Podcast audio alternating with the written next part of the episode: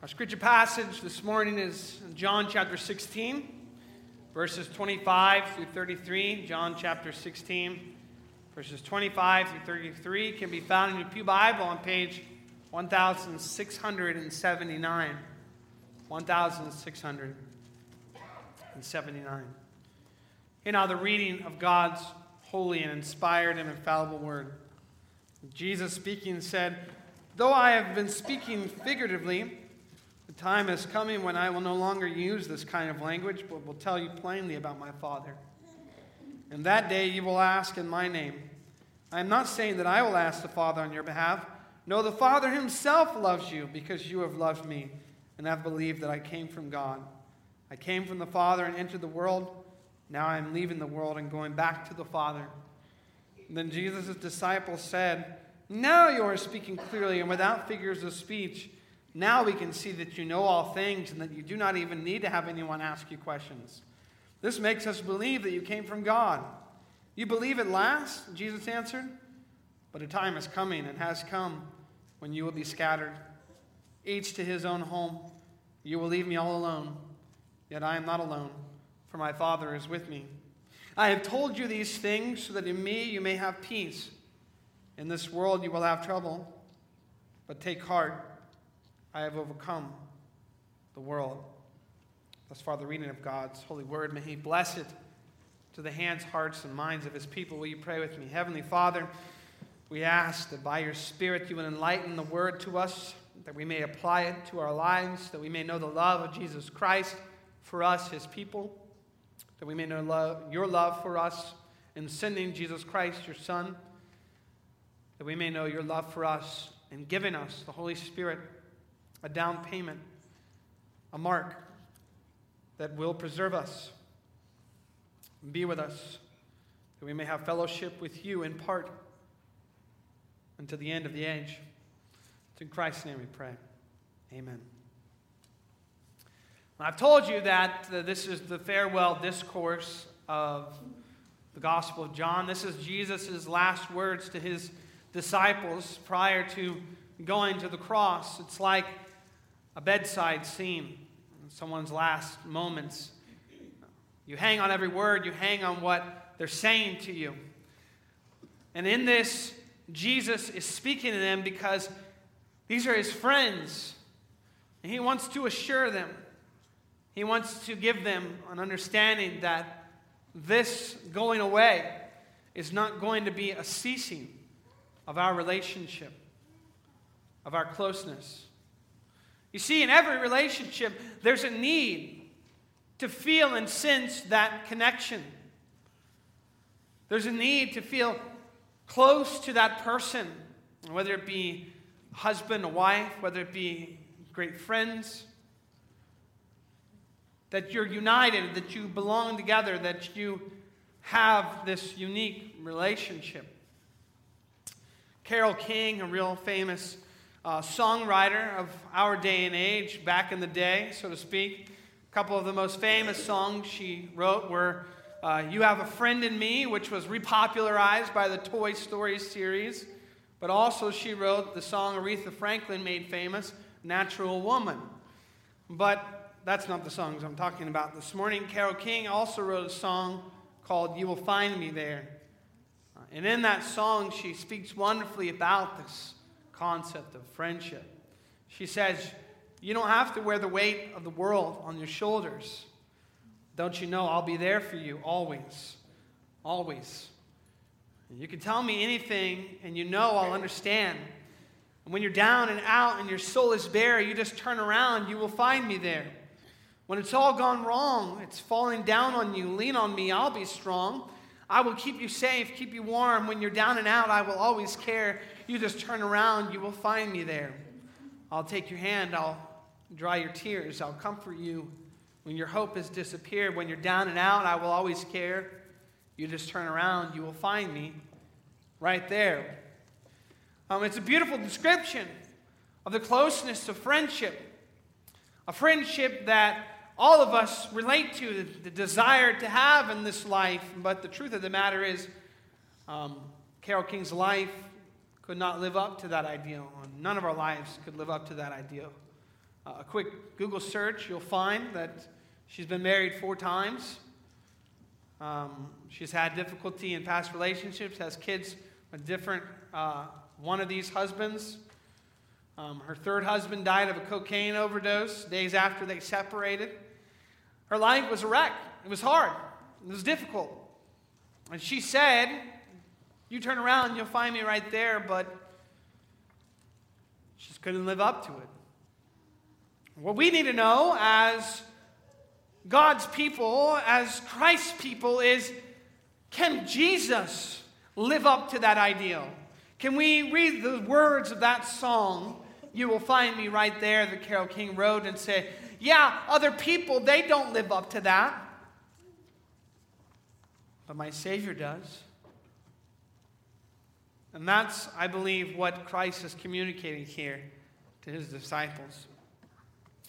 Christ has come that we may know there is that closeness, that intimacy with our relationship, and it's not going to be done away with with this parting. It's not going to be done away with. It's actually going to be made even deeper. It's going to be made even greater.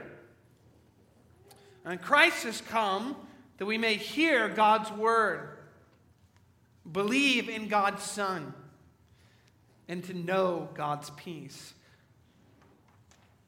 And that brings this closeness of that relationship. Um, so I want to look first at that, uh, that first statement Christ has come that we may hear God's word. Verses 25 to 28 say, I've spoken to you figuratively. The word there is parable, actually. But Christ says, A time is coming when I will no longer use this kind of language, but will tell you plainly about my Father. And that day you'll ask in my name. I'm not saying that I will ask the Father on your behalf. No, the Father himself loves you because you have loved me and have believed that I came from God.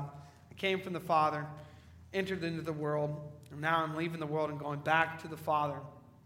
There's two things being said here. There's a, a, a statement of Christ that there's a clarity of communication that is going to be happening in the future, right? Uh, it, it's going to be more clear to the disciples, not in this moment, but in the future. Um, and then there's also a foretaste of that greater communion that is to come, right? So, in that first section, Jesus is telling them that the disciples are going to hear God's word with absolute clarity. Now, if you look other places in the Gospels, Jesus said, I speak to the other people in parables, but I tell you, my disciples, plainly. But here, Jesus says, I'm not going to speak to you in parables any longer. How do we make sense of that? Well, what Jesus is talking about here is that there are things that they cannot yet grasp and understand, but they will be under, understand in a greater way when the Holy Spirit is poured out upon them and God indwells them so that they can be enlightened to understand the greatness and the majesty and the glory and the mystery of Jesus Christ. The, the disciples are going to hear God's word with absolute clarity. But there's also going to be a new kind of prayer. In verse 26, Jesus says, And that day you will ask in my name. I'm not saying I will ask the Father on your behalf. A new kind of prayer that's going to bring a clarity of communication. A prayer that is of greater access than the prayers which have been provided before. If you read the book of Hebrews, it tells us that there is a confidence by which we should enter into the throne room of God's grace because the veil has been torn by Jesus Christ's body. If you remember at the crucifixion, the temple veil tore from top to bottom so that the place of the Holy of Holies was now accessible, was now open to the public, you could say. And the book of Hebrews takes that a step further and says that it really wasn't about the physical veil in the temple, the physical temple. That that was really happening. That what, what that was doing was picturing the reality that has been created by the breaking of Christ's body, by the veil of his torn side. He has opened up not the Holy of Holies on earth, but the Holy of Holies in heaven, of which the one on earth was only a model. that we now can go straight to the Father and ask in Jesus' name because of what Jesus Christ has done for us. And I think often of those great words in the Heidelberg Catechism concerning that word, amen, right? At the end, it says that we are more sure that God hears our prayers because of Jesus Christ than we really want what we're asking for. And that's something that Christ is saying is purchased only by my death. So here his disciples are crippled in fear and worry and wondering what's going to happen. And Christ is saying, I know you're scared. I know you're worried about losing our connection, our communion. But what you don't understand is, I must go and die so that you can have an even greater communion and connection with me. And he goes on to speak of this foretaste of, of this communion with these words. No, the Father himself loves you. The Father himself loves you because you have loved me and have believed that I came from God. The Father loves believers in Jesus because of their love for Jesus and their belief that he came from God. It's a very interesting way of thinking, but the truth of the matter is that if we really want to express our love to the Father, the best way to do it is by loving Jesus, by proclaiming Him by bringing that reality closed and home in Him and saying, Christ is the Son of God. Christ is my Savior. Christ is my Redeemer. The Father loves us because we love the Son, because we believe in the Son. This is a statement of the unity of the three persons of the Trinity. Of course, we love the Father when we love the Son. Because the Father is God, the Son is God, Holy Spirit is God, yet there are not three gods, one God. When the Son comes and he speaks, he does not speak on his own behalf, some sort of creative message that he came up with that the Father himself did not come up with. The Son speaks the very Word of God because He is the Word of God, because He is God. The Holy Spirit comes to us and indwells us and unites us with the Father and the Son and reveals to us who the Father is, who the Son is.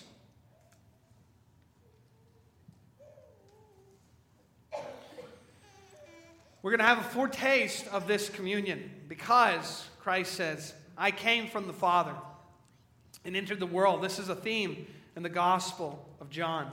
The idea of the one who came from heaven down to earth is the one who will return to heaven, right? Christ came down from the Father, entered the world. But now he says, I'm leaving the world and going back to the Father humiliation and exaltation. Christ made himself low so that at the name of Jesus, every knee will bow, every tongue confess in heaven and on earth. Christ emptied himself so that he would be the King of kings and Lord of lords.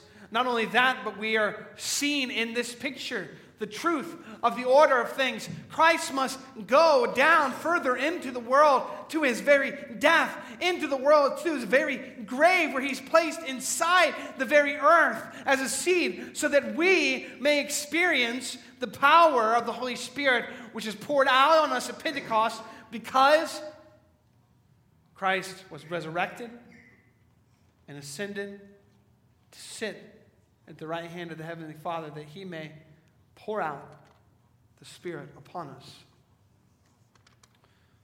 The disciples need to hear this. They need to know that He came into the world all along in order to leave it in the predicted manner. They need to know that what is about to happen is not a shock. It's not a surprise that he will be arrested. It's not a surprise that he will be tried. It's not a surprise that he will be found guilty, although not guilty. It's not a surprise that he will carry his own death instrument up the hill to Golgotha. It is not a surprise that he will die his last gasping breath upon the cross. It's not a surprise that his body will be taken down, placed in cloths, and put into a tomb. Because it's not a surprise that on the third day he would rise again from the dead.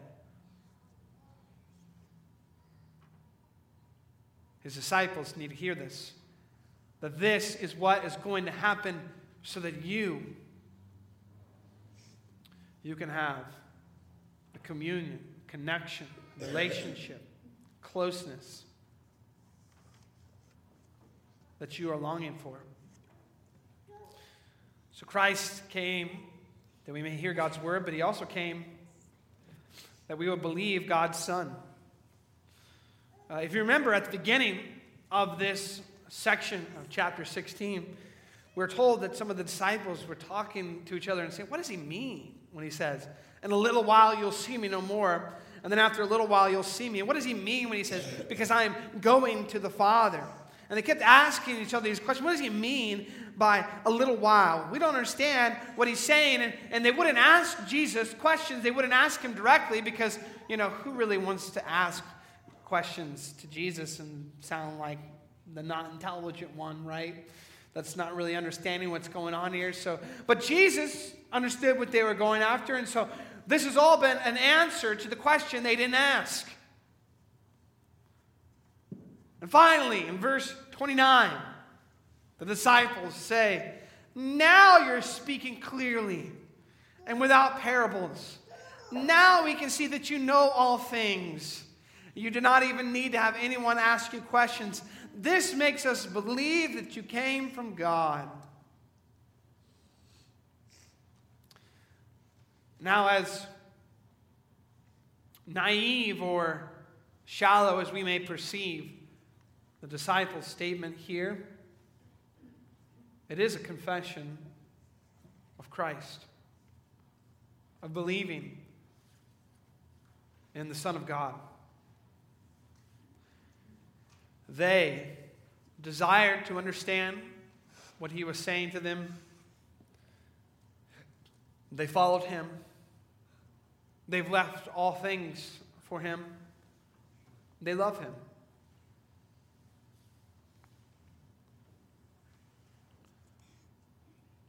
They see Christ as the one who knows all things, as the one who has all knowledge. They see Christ as the one who's come from God. They believe in God's Son.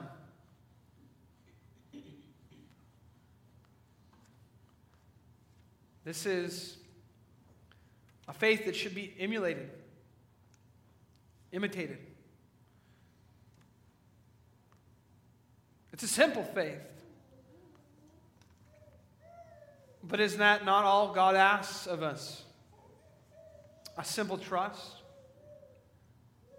a desire to, to believe that Christ is the Son of God, that He is the one who has come from God to be our Redeemer and our Savior.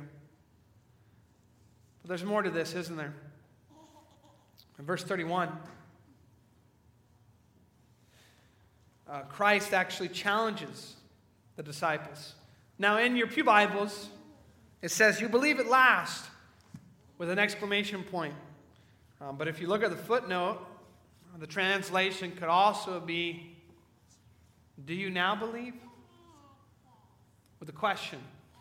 Now, to be honest with you, that gives you just a little glimpse at the complexity of the Greek language and how and why I never really fully mastered it in seminary. Just don't tell my professors. Maybe they'll let me graduate, right? Um, how could something be an exclamation of praise, you finally believe, or a question, do you now believe? Yeah, exactly. But I think it is better to understand this as a challenge based on the context of this verse, um, what follows.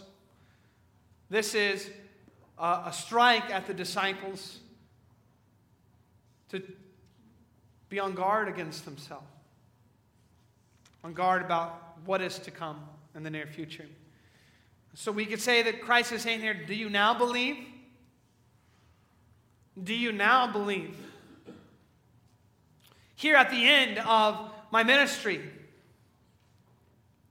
do you now believe after you've witnessed the raising of Lazarus, the healing of the blind and the lame, after you've witnessed the miracle of the feeding of the 5,000, of the 4,000, after you've witnessed me raise the widow's son, after you've witnessed me forgive and heal paralytics, after you've witnessed me regenerate some man's shriveled arm, after you've witnessed the, the exorcism of demon after demon after demon, after you've witnessed the proclamation of all my teaching, which comes with authority, do you now believe?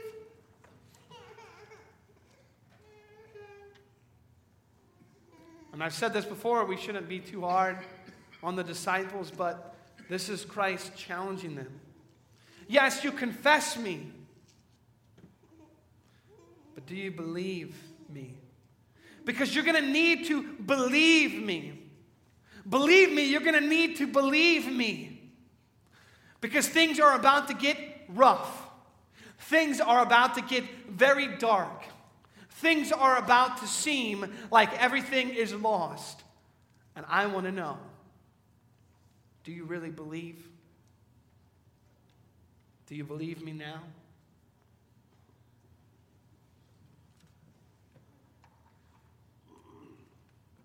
It's a challenge that we see is needed because all we have to think of are those disciples on the road to Emmaus following Christ's resurrection. Which, by the way, I think the road to Emmaus, where Christ comes up next to them and starts walking alongside them and they don't recognize as it's him, is like the best uh, practical joke that Christ plays following his resurrection. There's a sense of humor to it. There is. Um, but what do they say to Jesus, whom they don't know is Jesus? They say, We had hoped. We had hoped he would be the one to restore Israel. We had hoped. I thought you believed. Didn't you understand me when I said, I am the one who came from the Father down to the world, and I must leave the world to go back to the Father? Didn't you understand when I said, the Son of Man must go and be arrested and be killed? And on the third day, rise. Do you really believe now? It's a challenge to the disciples and it's a challenge to us. Do we really believe? Do we really believe? Or is our belief in God's Son something that has some sort of practical benefit. It's a lingering uh, aspect of our family tradition.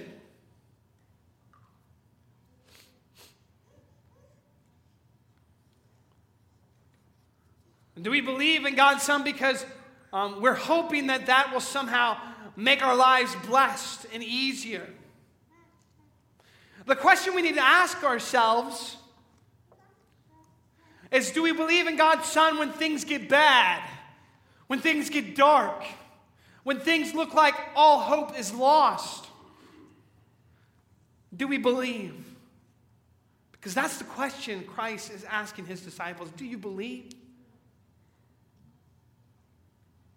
Do you believe when there's no good reason to believe? When believing means risking your life, your reputation.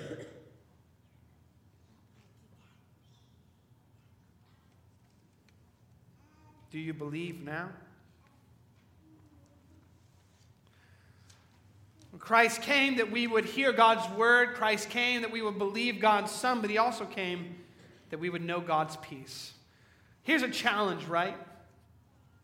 But Christ wants to give them what they stand in need of when they face this challenge. And that's exactly what He does in His grace. He answered them, A time is coming and has come when you will be scattered, each to his own, own home. You will leave me all alone, yet I am not alone, for my Father is with me. So Christ is saying, Your peace is going to be shattered. You're saying that you believe me now, but I know that when the shepherd is struck, the sheep will scatter. I know that when they come and arrest me, you all are going to leave me, each to your own place. I know that when you're called out, Peter, as a Galilean, because I can hear your accent, that you're going to deny it. You're going to curse and deny it three times. I know that the only disciple whom I loved, of all my disciples who will be there present at my death, is John.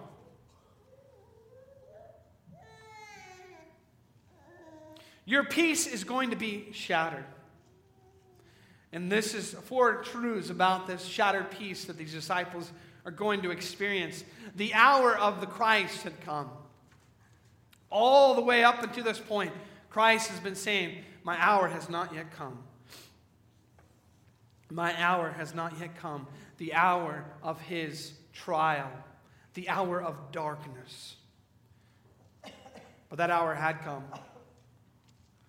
And the second thing is the Messiah's sheep will be scattered. Christ said, Time is coming, has come when you will be scattered, each to his own home. The third thing that we know is that Christ is going to be deserted. You will leave me all alone. You will leave me all alone, all by myself. But we're told that there is one thing that the Lord is going to cling to you in this time of darkness, among other things. That although outwardly it may seem that Christ is alone, he would not be alone because his Father is with him. His Father is with him as he walks the path of obedience the path of the cross, the path of suffering and death for our sakes, for our sins. You see, people can't be relied upon. People can't trustfully, truthfully sing those words of that Carole King song, can we? When it's all gone wrong, it's all falling down, Lean on me. I'll be strong. I'll keep you safe. I'll keep you warm. When you're down and out, I will always care. You just turn around, you will find me there.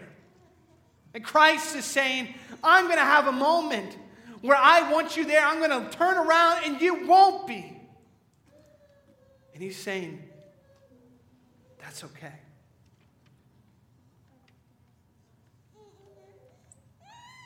He's saying, I'll be alone so that you never have to be.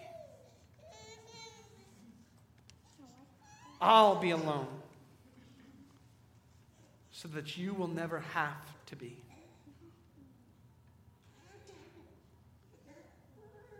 I'll walk this path. As your peace is shattered. So that you can have a peace that is beyond all understanding. They are going to experience tribulation, the disciples. We are too. We're going to experience hardship in this life and difficulty and suffering.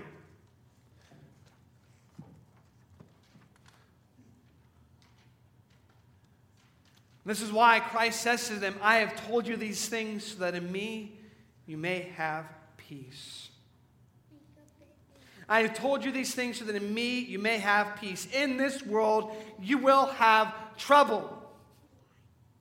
Here, Christ says to his disciples, You're going to experience trouble in this world. You're going to experience hardship. You're going to experience difficulty. I am showing you that is the truth. But I've told you these things so that in me you may have peace. Now, don't you get it? That this world is a world of tribulations and trials and difficulties. But this world is not the world that is to last forever, age without end. This world is not something that we can put our hope and our trust and our faith and our desires and our longings in. The world that is to come, which we are united to in Christ, is the world that we have peace in. That in Christ we may have peace. In Christ we may have joy. In Christ we may have true and lasting fellowship and communion and friendship and closeness and intimacy. That the only way to overcome this world is by placing our bets that the world to come is much greater and better. Because the world to come is where Christ is. It's where our dear Savior is. And that's why Christ ends this, this passage with a victory call. In this world you will have trouble, but take heart. I have overcome the world. You understand the beautiful irony of Christ's words here? He is telling the disciples, You're going to have troubles in this world, but take heart, I have overcome the world. Christ, they're about to come and put you in cuffs in the garden. They're about to beat you. They're about to place a crown of thorns upon your head. They're about to whip you so badly that there's nothing left on your back. They're about to make you crawl and carry your own cross. They're about to pierce your hands and feet with nails. They're about to pierce your side. And you're going to die a criminal's death as they mock you and spit at you. And you're saying you have overcome the world? And the answer is yes. That is how you overcome the world.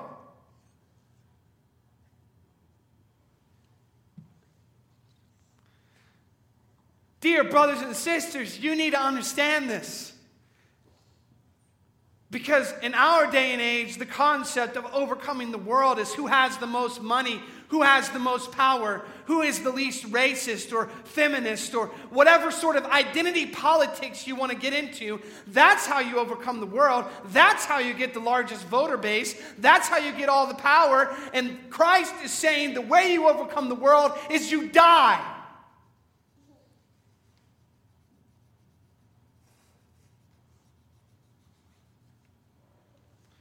And you don't die for yourself, you die for others. You die to yourself for others. I have overcome the world. In 1 John chapter 5, the Apostle John speaks of this and he says,